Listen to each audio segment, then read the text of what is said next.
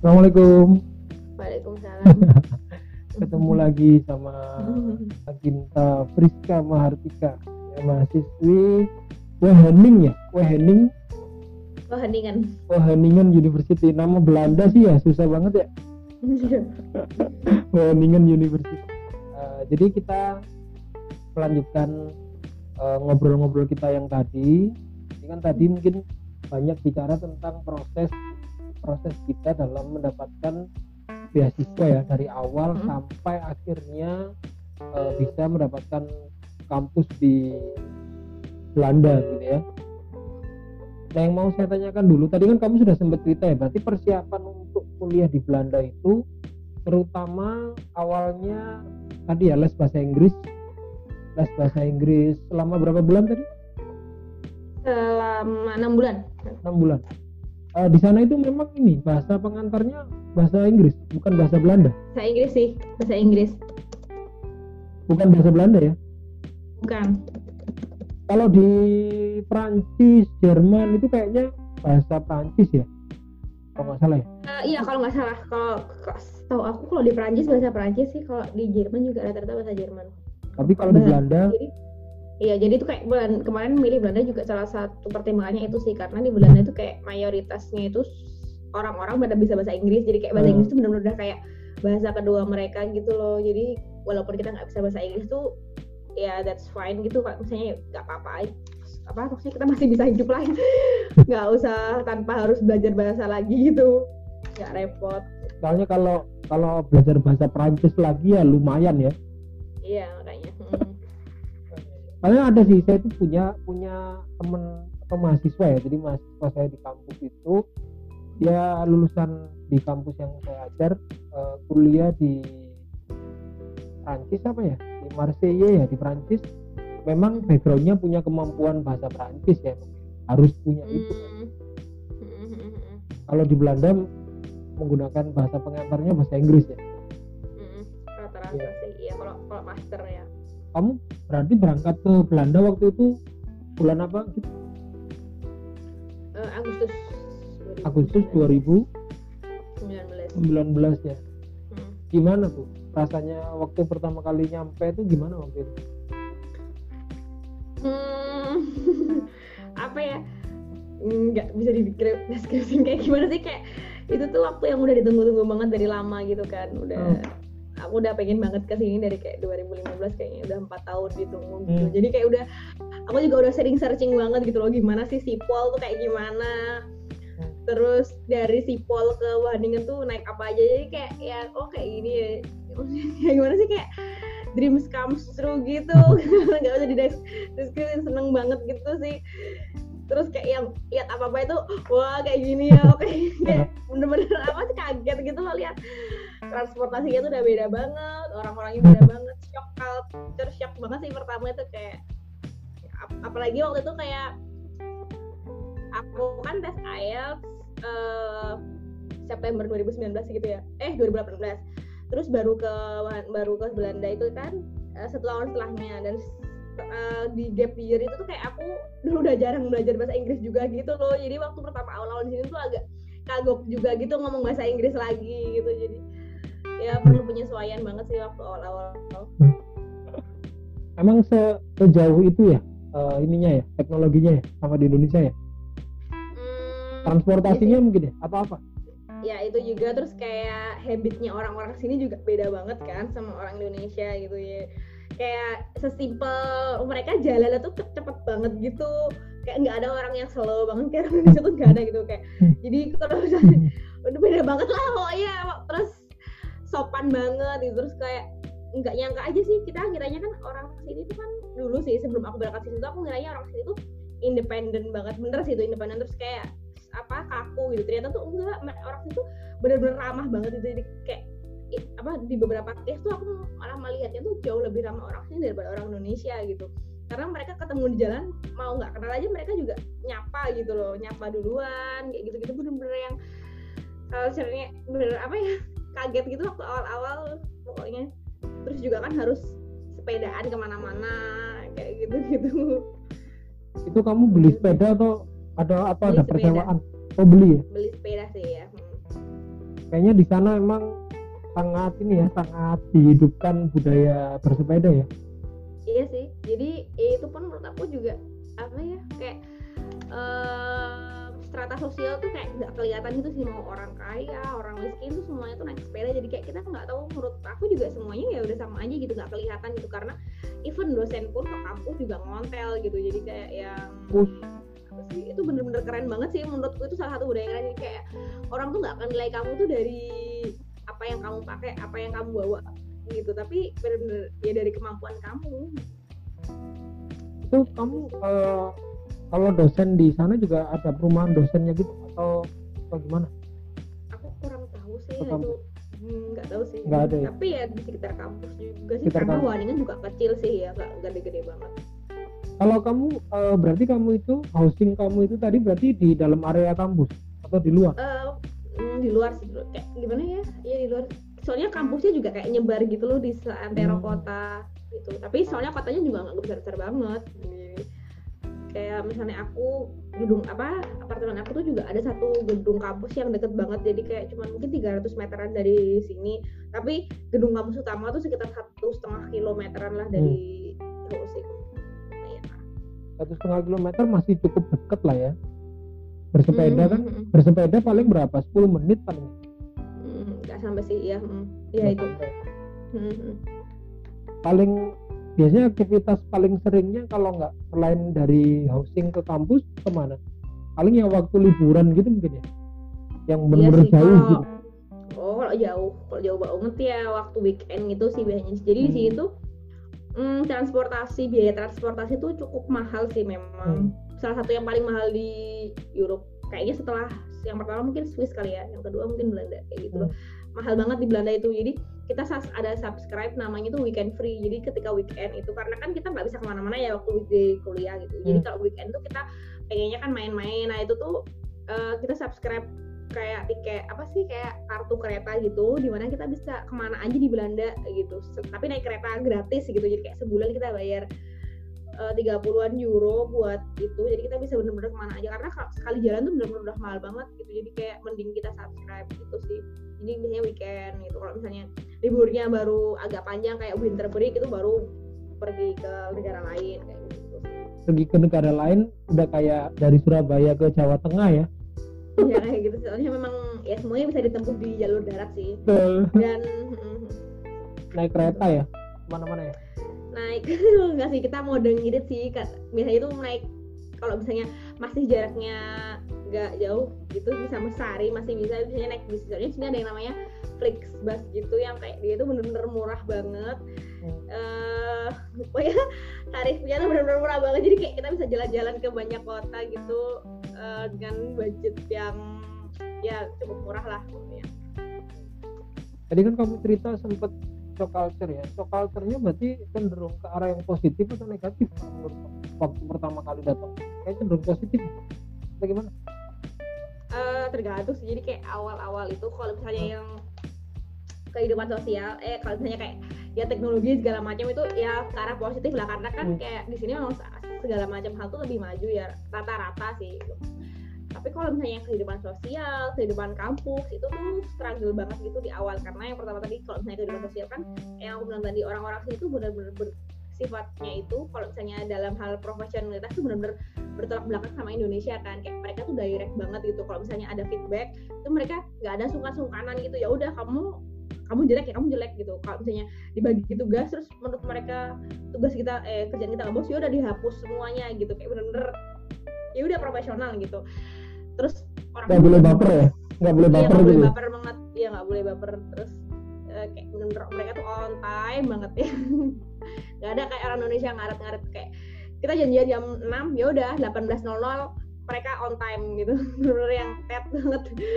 Kalau jadi dan itu tuh bener-bener apa sih kalau misalnya kita kan kita sering ada grup work gitu ya dan kita sering dikasih peer review gitu apa namanya dan itu jadi salah satu pertimbangan dosen untuk nilai kita kan jadi kayak banyak gitu rata-rata mereka nilai orang Asia tuh kurang kurang on time. Padahal tuh kayak kita tuh cuman telat satu dua menit gitu. Dan mereka itu bener-bener yang on time banget. Emang udah budaya mereka gitu. Padahal kan kita juga satu dua menit itu udah bener-bener yang ngos-ngosan berusaha untuk main banget kan kayak gitu.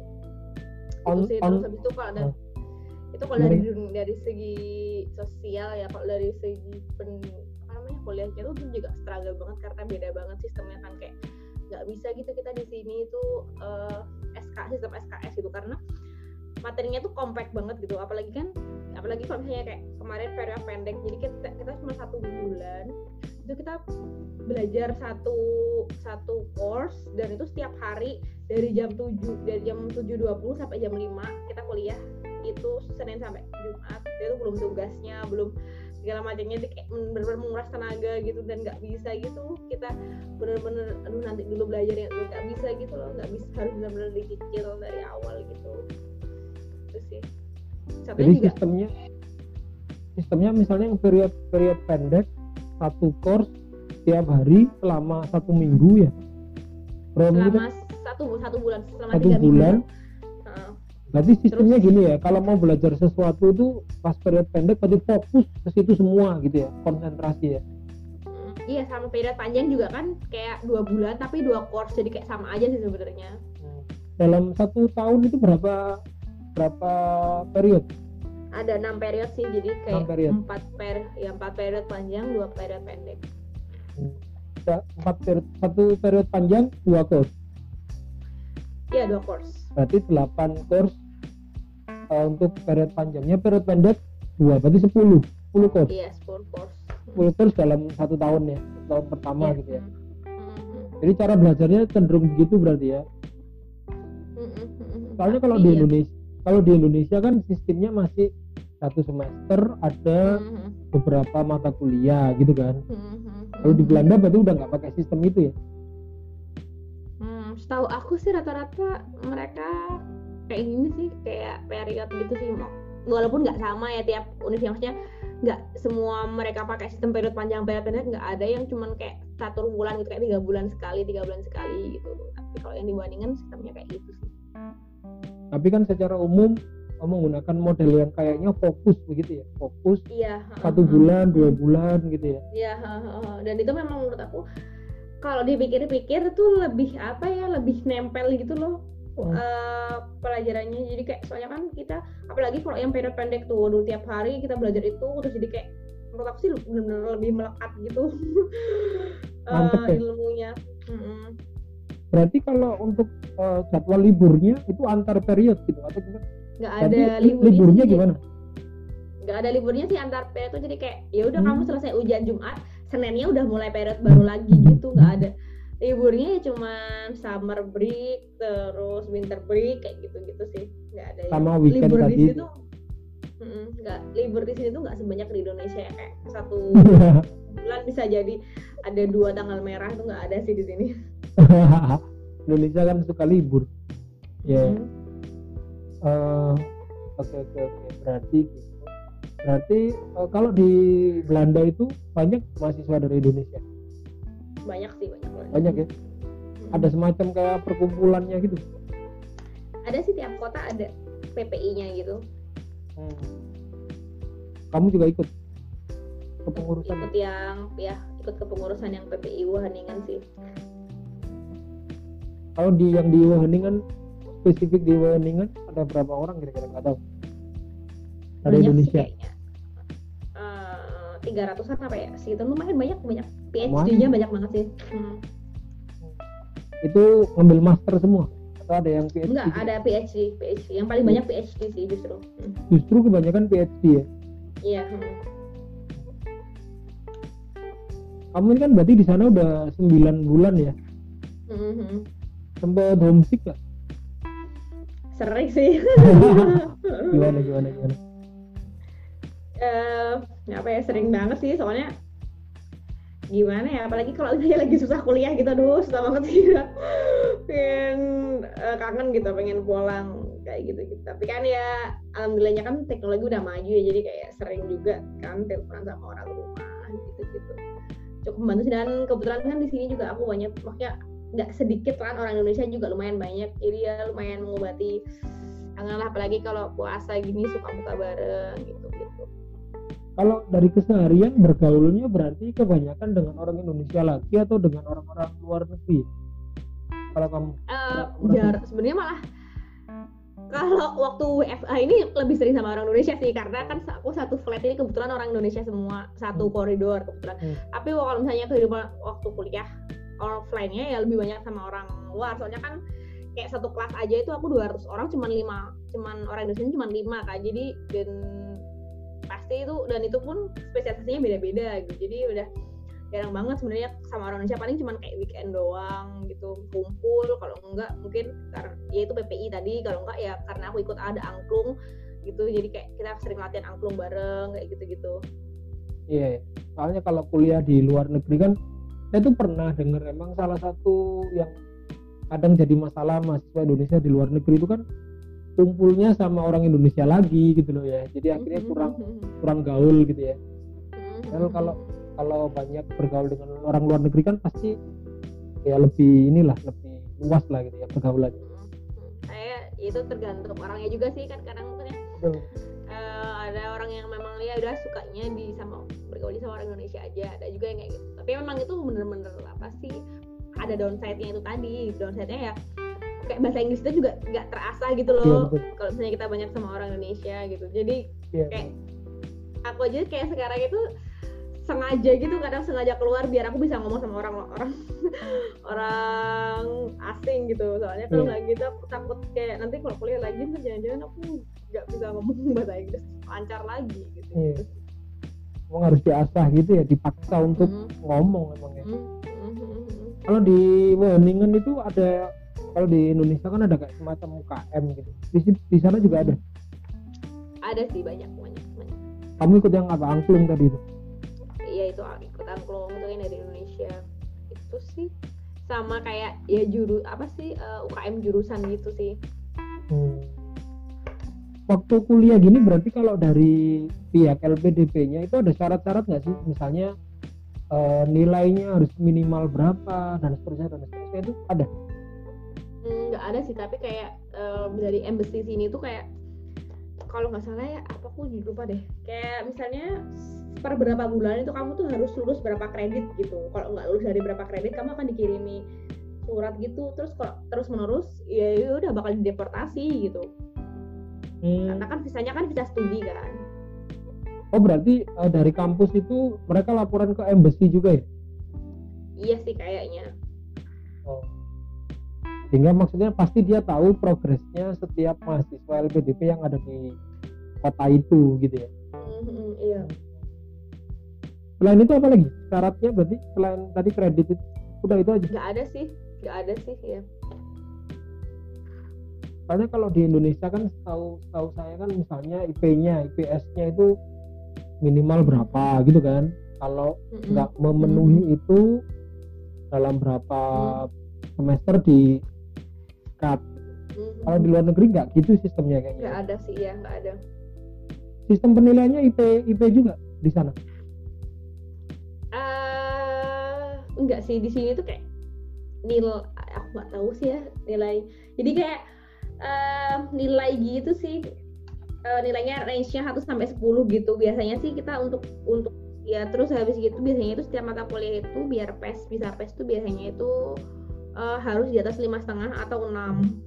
Nah lima setengah atau enam tuh kalau di convert ke Indonesia itu C. Kalau nggak salah ya enam itu C lima setengah itu D kalau nggak salah. Jadi kayak ya sekitar hmm. situlah. Itu sih. Oh berarti nilai dari tiap course itu tadi ya istilahnya ya? Hmm, hmm, hmm itu ya. terus apa lagi ya?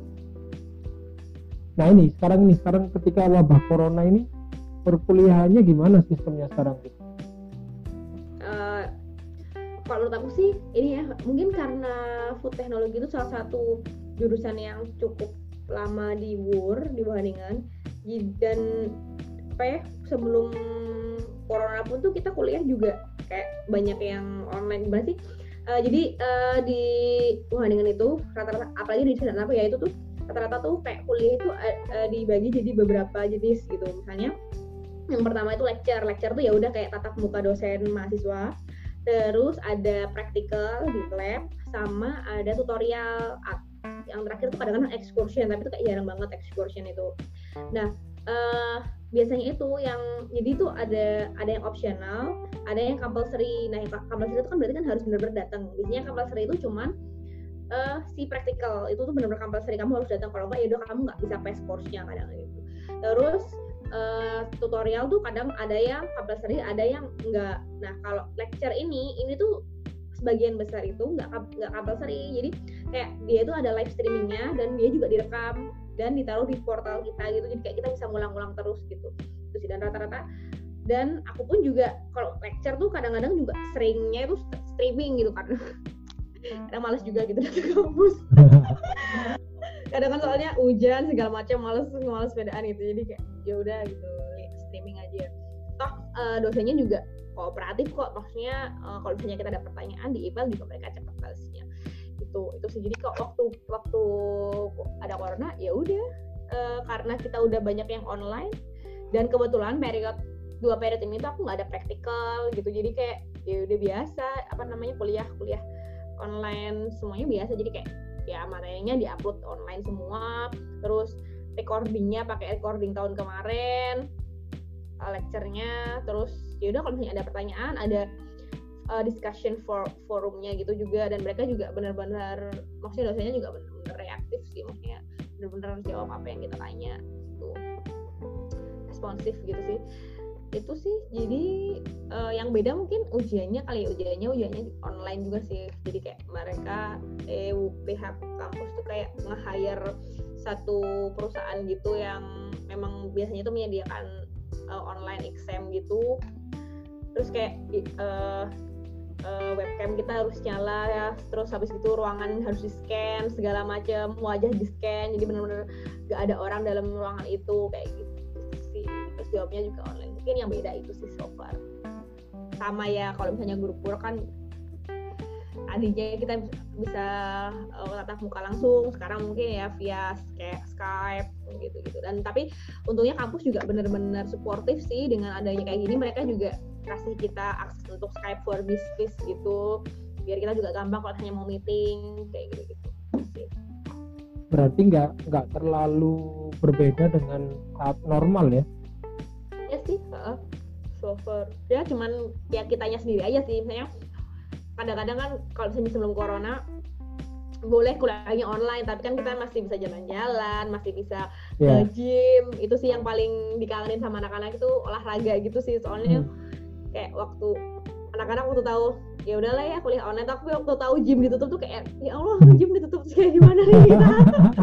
Kayak gitu-gitu sih itu yang paling bikin sedih sama ya itu nggak bisa keluar kota ya juga. aktivitas outdoornya itu yang berbeda ya terutama ya iya itu yang soalnya kalau di Indonesia gitu itu emang lumayan lumayan adaptasi dari kuliah tatap muka kelas ke sistem online itu memang lumayan itu saya kemarin kan beberapa kali ada uh, webinar juga ya webinar webinar mm-hmm. di dikti gitu yang ya lumayan persiapannya sekarang dosen-dosen kan akhirnya juga harus adaptasi gitu kan kuliah mm-hmm. secara online kalau di sana justru udah terbiasa ya ya aku juga dengar dari beberapa teman sih maksudnya yang kayak dari di, di New Zealand tuh kayak dosennya tuh butuh waktu minta diliburkan tiga minggu gitu untuk nyiapin materi-materinya online gitu. tapi kalau untungnya di sini kayak soalnya kan aku tuh kayak kebetulan banget gitu loh waktu hampir lockdown itu kita tuh lagi exam jadi kayak misalnya hmm. exam terakhir Jumat Seninnya tuh udah online full online gitu. Dan itu tuh nggak ada yang berubah gitu. Ya udah kita online aja gitu. Nggak ada yang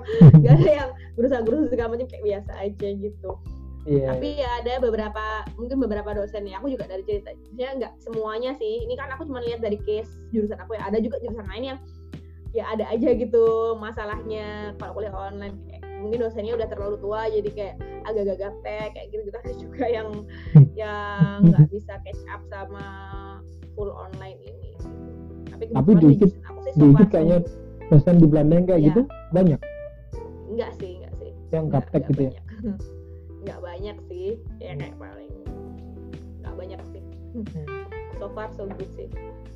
Oke okay. berarti keseharian sekarang kamu saat corona ini ya tadi itu ya eh, kebanyakan di kamar berarti ya?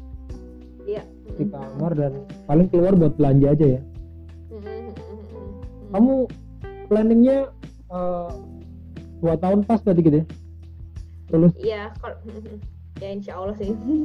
Jadi kayak soalnya di sini kan satu tahun kuliah, satu tahun satu tahun kuliah, satu tahun itu buat tesis plus internship gitu sih. Jadi kayak Hmm, harusnya setelah summer ini aku nanti udah mulai tesis dan internship sih harusnya. tesis dan internshipnya bareng Enggak sih, jadi eh, biasanya itu tesis dulu baru internship. tesis paling eh, enam bulan gitu ya atau nggak sampai Iya, ya? ya memang. Iya, enam bulan enam bulan sih memang. enam bulan enam bulan ya Mm-mm.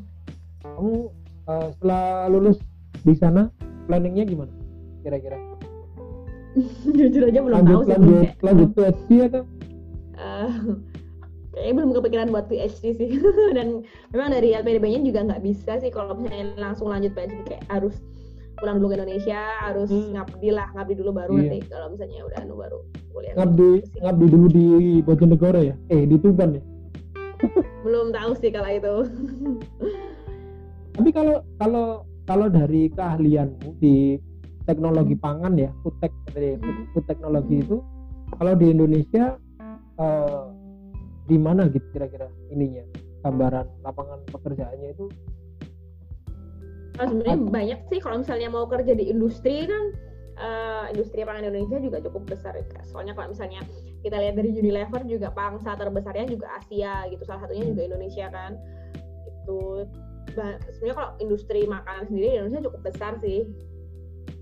Apalagi di kota-kota besar, kota-kota industri itu lumayan besar gitu sih. Kalau enggak ya mungkin di sektor pemerintahan juga kan lembaga penelitian di bidang pangan banyak ya kayak BPOM, LIPI, iya iya terus ya di bawahnya Kementerian Pertanian juga ada sih litbang-litbangnya gitu lumayan banyak sih. terutama yang inovasi-inovasinya itu ya yang penting ya Iya sih. Hmm.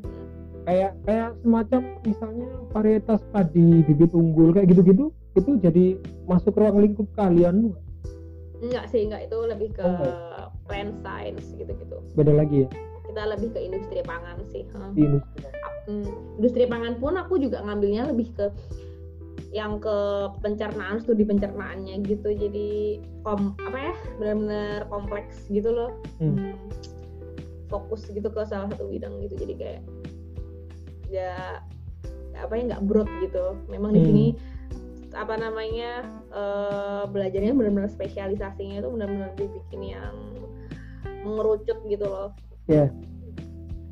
Oke oke oke. Oke mungkin ini terakhir gitu sebelum kita eh, tutup ya. Kamu juga kayaknya udah mau buka ya. Berapa jam lagi ya? Dua jam lagi mungkin ya. dua jam lagi ya Ya. Kalau di sini malah mau sahur nih. Kamu kamu buka kita sahur. Eh, jadi- Iya, ternyata gitu Apa kira-kira mungkin pesan-pesan dari kita untuk mahasiswa di Indonesia yang mungkin mau berburu beasiswa juga eh, LPDP mungkin di dalam negeri atau bahkan mungkin yang keluar negeri. Menurut kamu apa kira-kira pesan-pesan buat mereka? Apa sih? Ya? yang pertama tuh mungkin diluruskan niatnya dulu sih menurutku. Jadi kayak mm, aku sering dengar gitu orang-orang eh, pengen pengen kuliah itu karena yang mungkin yang dilihat yang enak-enaknya aja gitu. Mungkin yang dilihat yang postingan mahasiswa luar negeri yang lagi jalan-jalan gitu yang lagi Instagramnya gitu ya. gitu. tapi itu sebenarnya kayak ya itu tuh sebenarnya kayak cuman kamu fase doang gitu semua orang yang kuliah di luar negeri di dalam negeri pun itu pasti struggle gitu struggle banget ya Hmm. cuman mereka nggak ngeliatin aja gitu Iya. terus jadi bener-bener kayak harus ditata ditata dulu niatnya gitu loh kamu kamu tuh kuliah mau mau apa gitu mau nyari apa itu harus ditata dulu sih menurutku. Karena kalau nggak itu bener-bener culture shock banget kalau misalnya kamu pengen yang indah-indah tuh nggak ada gitu. Iya. yang indah tuh cuma kayak sepersekian persen dari dari kerja keras yang berdarah-darah kamu selama weekday itu benar-benar nggak ada apa-apanya.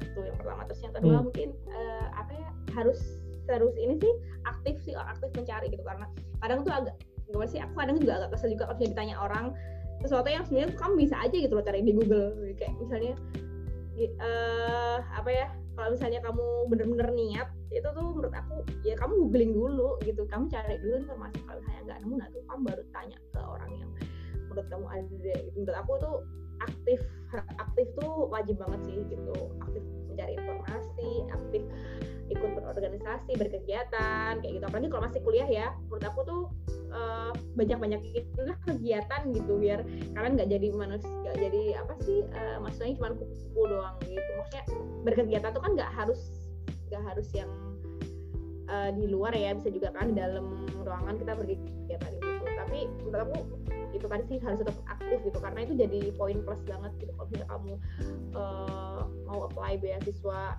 gitu. jadi kamu ada apa sih portofolio gitu kamu udah pernah ngapain aja sih selama ini. Itu sih dan jangan gampang menyerah gitu karena ya dari beasiswa juga susah banget sekarang banyak saingannya dan requirementnya semakin lama semakin semakin tinggi juga gitu.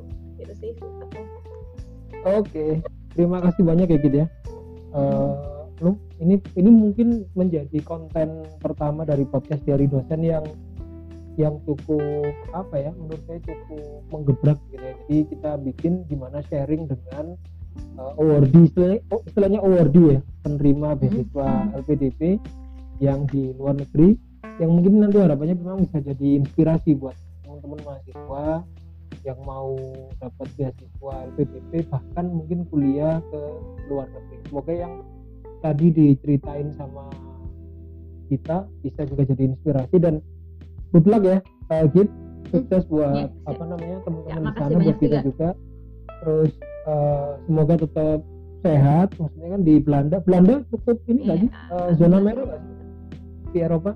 Iya, tapi sekarang udah ini sih udah kurvanya udah turun banget sih alhamdulillah. Oh ya, alhamdulillah. Di Indonesia masih belum soalnya di Indonesia. Ya, uh, masih belum puncak bahkan belum puncak. Iya kayaknya sih iya. hmm, oke gitu aja. Terima kasih gitu ya, ya. sekali lagi terima Siap, kasih. banyak juga, mas. Uh, semoga yang disampaikan bisa bermanfaat buat kita semua.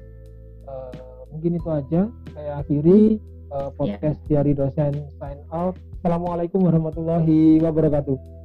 Waalaikumsalam terima kasih Iya, terima kasih juga Mas.